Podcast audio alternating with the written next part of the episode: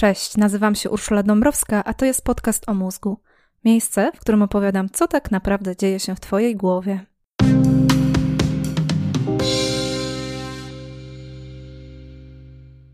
Na co dzień robisz to, co robisz, myślisz tak, jak myślisz i czujesz, co czujesz. Ale właściwie dlaczego tak, a nie inaczej? Uważam, że jest to pytanie zasadnicze. Hardware i software człowieka fascynują mnie od lat i chcę się tą fascynacją dzielić z Tobą. Dlatego właśnie umysł, mózg i różne aspekty psychiki to tematy kolejnych odcinków tego podcastu. 50 odcinek. Kto by przypuszczał? No nie powiem, robi mi to. 50 odcinków w 3 lata z hakiem, więc może nie w ekspresowym tempie, ale jednak. Skoro może być slow food, slow life, to może być także slow podcastowanie. Tak czy inaczej, mam co świętować. Właściwie mamy co świętować, bo gdyby nie to, że jesteście wy, słuchacze, to pewnie gdzieś po drodze straciłabym serce do tego projektu. I skoro o słuchaczach mowa, kilka miesięcy temu pewien słuchacz zapytał mnie, czy szykuję coś specjalnego na 50 odcinek. Wtedy jeszcze nie, ale po tym pytaniu zaczęłam kminić. I wyszło mi, że to chyba dobry moment na temat przyjaźni. Jeśli słuchasz podcastu o mózgu regularnie, to pewnie wiesz, że relacje międzyludzkie powracają tu jak refren. W różnych odsłonach, ale co i raz opowiadam o tym, jak bardzo my i nasze mózgi potrzebują innych ludzi. I dziś znów w tym klimacie, z tym, że wybieram dziś jedną szczególną i myślę, że niedocenianą relację, czyli tytułową przyjaźń. Na początek będzie historia. Historia o niej i o nim. Oboje młodzi, trochę nieporadni. Z dala od swoich bliskich próbują żyć, przetrwać w wielkim świecie. Spotykają się któregoś zwyczajnego dnia i z początku nawet nie wiedzą, jak bardzo staną się dla siebie ważni.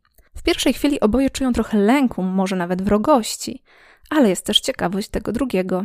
Szybko lęk ustępuje akceptacji, a wrogość sympatii. Spędzają ze sobą coraz więcej czasu, bliskość robi się coraz przyjemniejsza, coraz bardziej potrzebna. Co istotne dla tej historii, od samego początku oboje wiedzą, że nie będzie z tego związku. Ani ona dla niego, ani on dla niej. Nie ta chemia, nie będzie z tego dzieci. Ale bliskość pozostaje. Wspólne zmagania codzienności, wspólne radości, wspólne wygłupy. Życie razem jest łatwiejsze, wyzwania mniej przerażają, a sukcesy smakują lepiej. I ona i on polegają na drugim. Ufają sobie, towarzyszą, są dla siebie wsparciem. I tyle. Nic się więcej w tej historii nie wydarzy. Powiesz nic specjalnego, no i może taka, może nie. Bo na koniec dodam, że nie jest to opowieść o Zuzi i Miłoszu, ani o Joanie i Sebie. Ta historia wydarzyła się naprawdę kilka lat temu, ale bohaterowie nie mają imion. Ta przyjaźń przytrafiła się młodej wilczycy i młodemu niedźwiedziowi. Taką niesamowitą międzygatunkową relację zaobserwował i sfotografował fiński fotograf Lassi Rautiainen. Albo inaczej to się wymawia, ale nie wiem jak.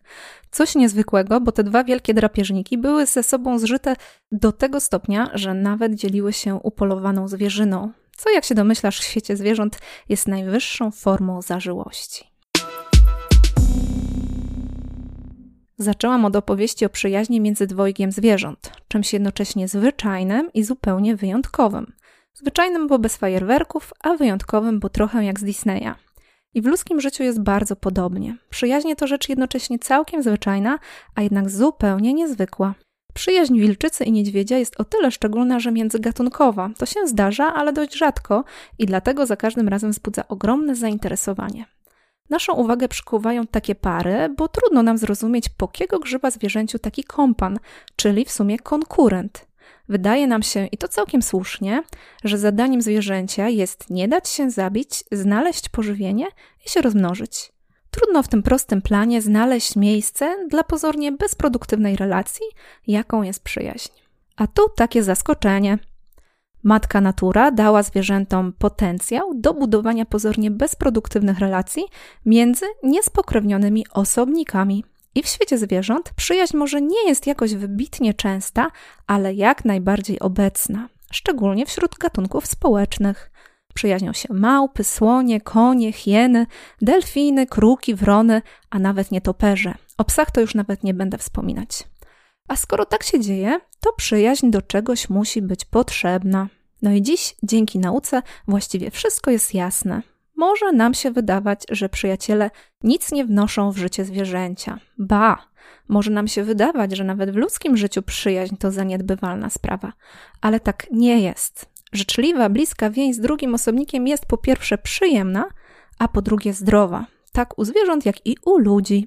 Trochę już o tym mówiłam w odcinkach 20, towarzyski jak mózg, i 26, samotny mózg cierpi. Ale teraz dla porządku przypomnę, że odpowiednia sieć społeczna przyczynia się do zdrowia i długowieczności. I w drugą stronę, samotność podnosi ryzyko najróżniejszych chorób i skraca nasze życie. Odpowiednia sieć społeczna, czyli wystarczająco gęsta, bezpieczna i rozległa, to najlepsze ubezpieczenie na życie. Część tej sieci tworzy rodzina, w której się urodziliśmy, a także ta rodzina, którą tworzymy. Ale reszta sieci to właśnie znajomi i przyjaciele. Jeśli chcesz wiedzieć, jak dużo osób potrzebujemy mieć w tej sieci, to odsyłam cię do odcinka 46. Ogarnij swoje kręgi bliskości. Bo teraz jednak chcę wrócić do przyjaźni, czyli bardzo szczególnej i podkreślam, niedocenianej relacji. No dobrze, powtarzam, że przyjaźń jest taka zdrowa, dobra i potrzebna, ale jaki jest właściwie tego mechanizm? Odpowiedź jest w sumie dość prosta. Przyjaźnie mają działanie antystresowe. Zbyt dużo stresu i tak zwany stres przewlekły to źródło wielu chorób, a jeśli nie źródło, to na pewno czynnik sprzyjający rozwojowi wielu chorób. I tu mogę zrobić naprawdę porządną wyliczankę, bo wśród tych chorób są choroby układu sercowo-naczyniowego, choroby autoimmunologiczne, nowotwory, wrzody, choroby psychiczne, bezsenność, cukrzyca i pewnie jeszcze wiele innych. A przyjaźń i bliskość z innymi jest jak panaceum. Obniża poziom stresu i chroni przed jego negatywnymi konsekwencjami. Zbadano to na wiele sposobów i efekt życzliwych relacji na nasze zdrowie jest dziś w świecie nauki właściwie niepodważalny. Wiadomo, mózg potrzebuje przyjaźnić się z innymi mózgami, bo mózg nie jest głupi. My bywamy, ale mózg nie. Gdyby był, to by nas na tym świecie nie było. Z tym, że mądrość mózgu polega głównie na tym, żeby zapewnić nam przetrwanie i rozmnażanie. I ludzkie mózgi nauczyły się w toku ewolucji, że dobrze działać w parach i grupach, bo co dwie głowy to nie jedna. Zwierzęta żyjące w stadach korzystają z tego zjawiska na potęgę, bo jeśli obok mnie jest ktoś jeszcze, to każde potencjalne zagrożenie rozkłada się na dwie głowy. Dwóm jednostkom łatwiej to zagrożenie zauważyć, zareagować, stawić czoła i rozwiązać problem. Dlatego mózg, który ma towarzysza, dużo chętniej i szybciej wchodzi w stan relaksu. Nie musi działać cały czas na najwyższych obrotach i w najwyższej czujności. Mózg wie, że obok jest inny mózg, który też coś tam potrafi. Dlatego zwierzęta tworzą komitywy, na przykład takie słonice. Czy wiesz, że gdy słonica zajdzie w ciążę, to znajduje drugą ciężarną słonicę, żeby się z nią trwale przyjaźnić? Razem przychodzą trudy ciąży, a potem razem wychowują swoje małe słoniątka. Tak jest im i raźniej, i bezpieczniej.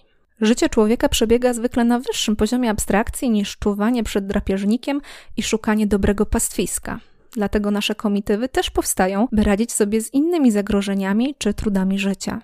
Niemniej nasze mózgi też wiele zyskują na posiadaniu przyjaciół i też mniej się spinają w obliczu życiowych wyzwań. Świetnie to pokazuje jeden z moich ulubionych eksperymentów. Opowiem Ci o nim, bo jest prosty, a jednocześnie uroczy. Otóż postawiono ochotników przed wzgórzem, na którym mieli się następnie wspiąć. Ale nie wspinaczka była ich zadaniem, ale oszacowanie, jak strome i trudne jest nachylenie tego wzgórza. Część tych ochotników stawiała czoła wzgórzu sama, a część trzymając się za rękę przyjaciela. No i nie zaskoczę cię, jeśli powiem, że w tym drugim przypadku ochotnicy oceniali wzgórze na bardziej płaskie i łatwiejsze do pokonania. I tak to działa w naszym życiu. Jest nam łatwiej pokonywać wszystkie prawdziwe i metaforyczne wzniesienia, gdy mamy wsparcie przyjaciół. I to wsparcie czasami jest bardzo konkretne, ale zwykle wystarcza już sama ich obecność. Możemy tego nie zauważać, ale nasze mózgi zauważają i są przez to mniej podatne na stres, a przy tym mniej narażone na jego negatywne konsekwencje. Dzięki temu my jesteśmy bardziej zrelaksowani i mniej chorujemy. Bądźmy jednak szczerzy, nikt przy zdrowych zmysłach nie przyjaźni się po to, by mieć lepsze zdrowie. Tytuł tego odcinka to sugeruje, ale nie mam złudzeń. Chcemy się przyjaźnić i przyjaźnimy się z zupełnie innego powodu. Po co? No jasne, dla przyjemności. I tu kłania się inny biologiczny mechanizm, który nam to zapewnia. A właściwie nie tyle mechanizm, co grupa neuroprzekaźników. Te neuroprzekaźniki to endorfiny. Endorfiny, jak nazwa wskazuje, to takie w cudzysłowie endogenne morfiny. Endogenne, czyli wytwarzane przez organizm. I mówiąc konkretnie, nie morfiny, a opiaty, czyli substancje uśmierzające ból i wprowadzające w dobry nastrój. Endorfiny są produkowane przez organizm, gdy robimy różne rzeczy. U zwierząt bardzo dużo takiej produkcji powoduje dotyk. Dlatego małpy iskają się na potęgę, czyli nawzajem przeczesują swoje futerko. Inne zwierzęta się wylizują, a na przykład koty i psy, a także inne ssaki lubią, gdy się je głaszcze, gilga i czochra. Endorfiny wydzielają się na potęgę także, gdy się śmiejemy. I tak też jest u zwierząt. Stąd u ssaków potrzeba zabawy. Ale u ludzi endorfiny są produkowane także w najróżniejszych innych sytuacjach. Na przykład, gdy prowadzimy głębokie rozmowy, gdy bawimy się, śpiewamy, tańczymy, poruszamy się w synchronizowany albo skoordynowany sposób. Zawsze efekt tych działań jest taki, że czujemy się dobrze, lepiej, przyjemniej. Złe myśli odchodzą, powraca optymizm, świat jawi się w jaśniejszych barwach, życie robi się łatwiejsze i przyjemniejsze. To znaczy nic się nie zmienia, ale my tak to czujemy. To właśnie efekt działania endorfin. No i uwaga, uwaga. Nie wiem, czy zwróciłaś, zwróciłeś uwagę, ale wymienione aktywności to działania więziotwórcze, a co najmniej prospołeczne. Jasne, można się śmiać, tańczyć i śpiewać w samotności, ale oryginalnie te wszystkie rzeczy pojawiły się w ludzkich kulturach po to, by tworzyć więzi z innymi ludźmi i spędzać z nimi miło czas. Do robienia tych wszystkich rzeczy potrzebujemy właśnie przyjaciół. I podsumowując, potrzebujemy przyjaciół, żeby produkować endorfiny i czuć się spoko. Przyjaźń to zdrowie i przyjemność. Bardzo ładnie. Jako biolog nie mam już wiele do dodania, ale w tym momencie dobija się do głosu moja bardziej humanistyczna strona serduszka. Myślę, że ty też czujesz, że przyjaźń to jednak coś więcej, przynajmniej dla niektórych, w tym dla mnie. Spróbuję teraz bez zbytniego patosu, ale wyjdzie jak wyjdzie. Bo z przyjaźnią jest trochę jak z zakochaniem, tylko bez całego tego hormonalnego bałaganu. Spotykasz kogoś i czujesz, że tak, tej osobie chcesz dużo powiedzieć, z tą osobą chcesz spędzać czas. Ta osoba jest trochę taka jak ty, ale trochę zupełnie inna i właśnie dlatego chcesz ją poznać. W twoim życiu pojawia się nowy ktoś i podejrzewasz, że od tej pory będzie lepsze. Jakaś część siebie wreszcie znajdzie kogoś, z kim poczuje się jak w domu. Jakaś część ciebie dzięki tej nowej osobie się rozwinie, nakarmi, ożywi. To na początku, bo jest też taki etap przyjaźni, gdzie z początkowej fascynacji zostaje coś innego. Głębokie porozumienie, zaufanie, albumy pełne wspomnień i pamięć pełna historii wspólnych przygód oraz wzajemnego wyciągania się z dołka. I to są takie aspekty przyjaźni, których z perspektywy biologicznej czy neuronaukowej nie potrafię wytłumaczyć i chyba nawet nie chcę, bo po co? Kto raz miał przyjaciela, wie, że to coś wspaniałego. Czy nauka potrafi to uzasadnić, czy nie? I żeby jeszcze trochę zareklamować przyjaźń, pozwolę sobie teraz zacytować samą siebie. A co? O przyjaźni pisałam w książce Życie towarzyskie mózgu i w sumie nic się od tamtego czasu nie zmieniło. Nadal myślę tak samo. Oto co pisałam wtedy, kilka lat temu.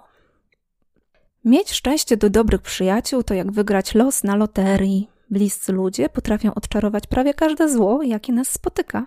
Stanowią bezpieczny port, do którego możemy wrócić ze wzburzonego morza.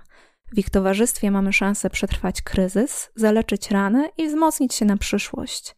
Dobry przyjaciel wysłucha, poradzi, natchnie otuchą, pomoże zrozumieć problem i spojrzeć na niego z różnych perspektyw. Wesprze emocjonalnie i intelektualnie, ale to nie wszystko. Dwóch przyjaciół zrobi to samo, ale podwójnie. Jeśli mamy trzech, jesteśmy prawdziwymi wybrańcami losu. Koniec tego cytatu. Przyjaciele poznaje się w biedzie, ale przysłowie to tylko połowa prawdy, bo w dobrych czasach przyjaciele też są potrzebni, żeby mieć z kim dzielić radość, ale także, by nie osiąść na laurach. I tu znowu u siebie zacytuję, bo nic mądrzejszego już przecież i tak nie wymyślę. Dobry przyjaciel otwiera drzwi do swojego świata, dzieli się wiedzą, doświadczeniem i marzeniami. Nawet jeśli nie decydujemy się przez nie przejść, to możemy przynajmniej zajrzeć. To, co zobaczymy, nie zawsze musi nam się podobać, ale jeśli ktoś stał się naszym przyjacielem, to bardzo prawdopodobne, że cenimy jego osiągnięcia, cechy charakteru, światopogląd. A to znaczy, że zaglądanie do jego życia będzie nas nie tylko ciekawić, ale także inspirować. Jeśli mamy kilku przyjaciół, to takiej inspiracji nie ma końca. No i wszystko jasne. Matka natura dała nam przyjaźń, żebyśmy nie chorowali aż tak bardzo, radzili sobie lepiej ze stresem, no i żeby nam było miło spędzać wolny czas na zabawie i różnych miłych aktywnościach. Okej, okay, przyjaźń dla zdrowia, przyjemności i najróżniejszych psychicznych oraz emocjonalnych korzyści. Niby proste i ważne, a jednak przyjaźń rzadko bywa na liście priorytetów u dorosłych ludzi. Dzieci co innego. Od przedszkola do studia posiadanie kumpli, psiapsiółek, kolegów i przyjaciół to oczywista oczywistość. Nie mówię, że łatwa sprawa, ale przynajmniej jest jasność, że ważna sprawa. Wyprowadź mnie z błędu, ale chyba każdy przed ukończeniem osiemnastki stara się mieć przyjaciół i cierpi, gdy ich nie ma. Potem cała energia przechodzi w tryb szukania drugiej połowy i przyjaźnie schodzą na drugi plan. I to by nie było jeszcze takie złe. Drugi plan to nic złego. Gorzej, gdy przyjaźnie zupełnie znikają ze sceny i to nie na 5-10 lat, ale do końca życia. Bo praca, bo dzieci, żona, bo mąż, bo dom, bo kredyt i tak dalej. Problem z przyjaźnią jest taki, że to sprawa nie na nasze czasy. Ani szybka, ani natychmiastowa, ani intensywna. Co innego love story. Jak ktoś się uprze, to na wszystko wystarczy rok. Zakochanie, szaleńcza miłość, ślub, miesiąc miodowy, kłótnia, kryzys, rozwód. Wszystko ciach-ciach w tempie rollercoastera. A z przyjaźnią tak się nie da. Wszystko na spokojnie i długofalowo. Zresztą widać to dobrze w popkulturze. Filmów o miłości jest na pęczki, a o przyjaźni jak na lekarstwo. Jak zmieścić w 90 minut relację, której sens tkwi w tym, że musi trwać? No ciężko. Żeby nie było, dokładnie na odwrót jest z serialami. Te o przyjaźniach robią furorę. Kultowi Friendsi, Jak poznałem waszą matkę, czy Big Bang Theory. Bo budowanie przyjaźni jest właśnie jak wielosezonowy serial. Raz w tygodniu, pół godzinki, za to miesiąc za miesiącem, rok za rokiem. Przyjaźń jak mało co potrzebuje czasu. Wiemy nawet ile, bo kochani amerykańscy naukowcy ustalili to eksperymentalnie. 40 godzin wystarcza, aby obca osoba stała się dobrym znajomym. 100 godzin potrzeba, żeby się z kimś zaprzyjaźnić, a 200 wspólnie spędzonych godzin buduje dobrą, a nawet bliską przyjaźń. No i co te liczby oznaczają? To, że w dorosłym życiu zbudować przyjaźń to naprawdę wielka sztuka. Jeśli możesz z kimś spotykać się na godzinę tygodniowo, to potrzebujesz czterech lat takich regularnych spotkań, żeby mogła zrodzić się z tego bliska przyjaźń. Jeśli możesz spędzać całe popołudnie raz w tygodniu, powiedzmy 4 godziny, to wystarczy już rok. Ale powiedzmy, kto z nas ma takie czasowe możliwości? Ta prosta arytmetyka tłumaczy też, dlaczego w dzieciństwie i młodości tak łatwo było się przyjaźnić, a w dorosłości już nie. Jeśli spędzałeś, spędzałaś z kimś codziennie na podwórku 3 godziny, 5 razy w tygodniu, to te umowne 200 godzin zaliczaliście w 3 miesiące. A teraz klops. Czas to dobro luksusowe w dzisiejszym świecie. A co za tym idzie, przyjaźń nie ma łatwo. Ani nie jest priorytetem, ani okoliczności nie sprzyjają. Nie jestem jednak pesymistką, bo mam wrażenie, że wystarczy sobie pewne rzeczy uświadomić. Jako społeczeństwo nauczyliśmy się już tak wielu rzeczy. Dbać o to, co jemy, odkładać na emeryturę, uprawiać sport, segregować śmieci. Myślę, że ogarniemy także budowanie przyjaźni w dorosłości. Tym bardziej, że to w sumie bardzo przyjemne zajęcie. No dobrze, to teraz przejdźmy do konkretów. Zacznijmy od tego, czy potrzebujesz więcej przyjaciół. Jeśli nie masz żadnego, to odpowiedź jest właściwie jednoznaczna: potrzebujesz. Ale naprawdę bardzo, bardzo liczę, że nikt z moich słuchaczy nie jest w takiej sytuacji, więc ty pewnie też nie jesteś. No to załóżmy, że masz jednego dobrego przyjaciela czy przyjaciółkę. Czy to wystarczy? Hm. Trudno mi powiedzieć i nie chcę niczego narzucać, ale Robin Dunbar, antropolog i spec od ludzkich przyjaźni, mówi, że potrzebujemy pięciu bliskich osób. W tym oczywiście może być rodzina, ale pięć to zdecydowanie więcej niż jeden. W każdym razie na pytanie, czy potrzebujesz więcej przyjaciół, musisz odpowiedzieć sobie sama sam. Chętnie ci jednak pomogę. Przygotowałam cztery pytania pomocnicze. Pierwsze pytanie. Czy nachodzi cię tęsknota za nowymi ludźmi? Masz co prawda wielu przyjaciół, kumpli, znajomych, ale wszystkich ich znasz od liceum albo od studiów. Może już czas zaprzyjaźnić się z kimś nowym.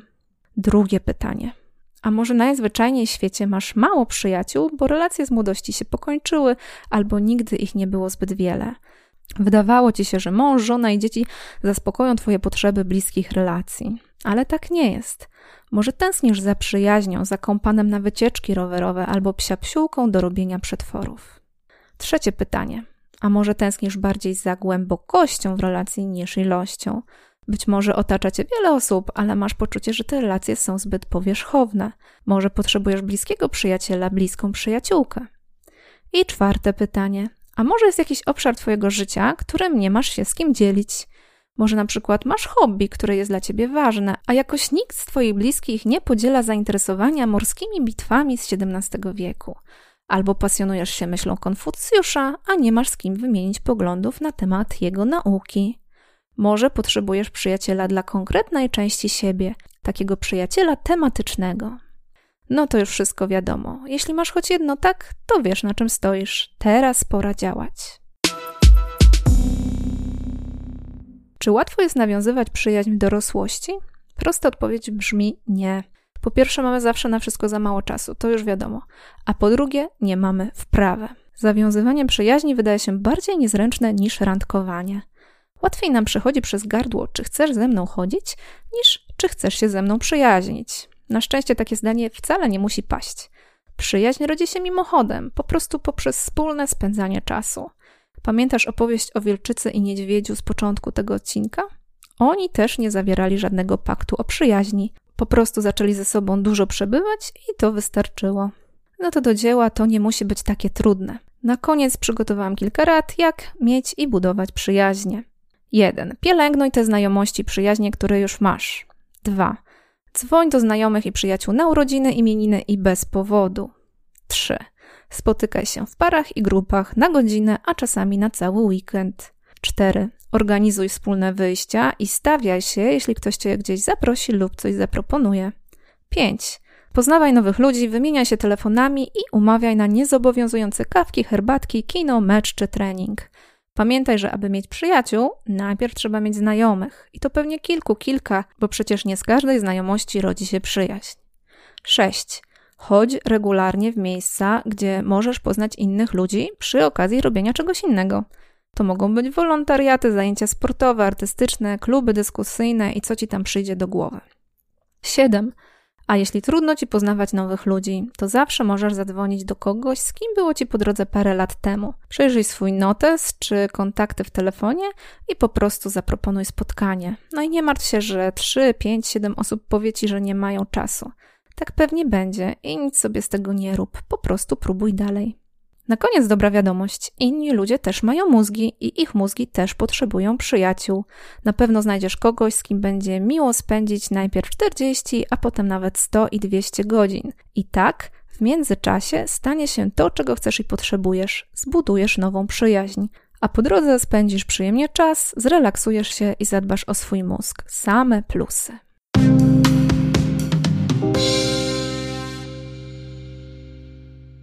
To tyle na dziś. Więcej podobnych treści znajdziesz na stronie www.urszuladabrowska.pl. A teraz mała prośba z mojej strony. Jeśli możesz, to wesprzyj moją działalność i kup mi kawę na stronie buycoffee.tu łamane na podcast o mózgu. Tam bez jakiegokolwiek logowania możesz zasponsorować mi espresso, cappuccino albo latte. No i jeszcze jedno ogłoszenie. Od jakiegoś czasu podcast o mózgu jest także na YouTube i Instagramie. Jeśli korzystasz z tych platform, to daj mi tam lajka i zasubskrybuj moje kanały. Wiesz jak jest, zasięgi to złoto. A teraz już życzę Ci dobrego dnia, dobrej nocy. Ula.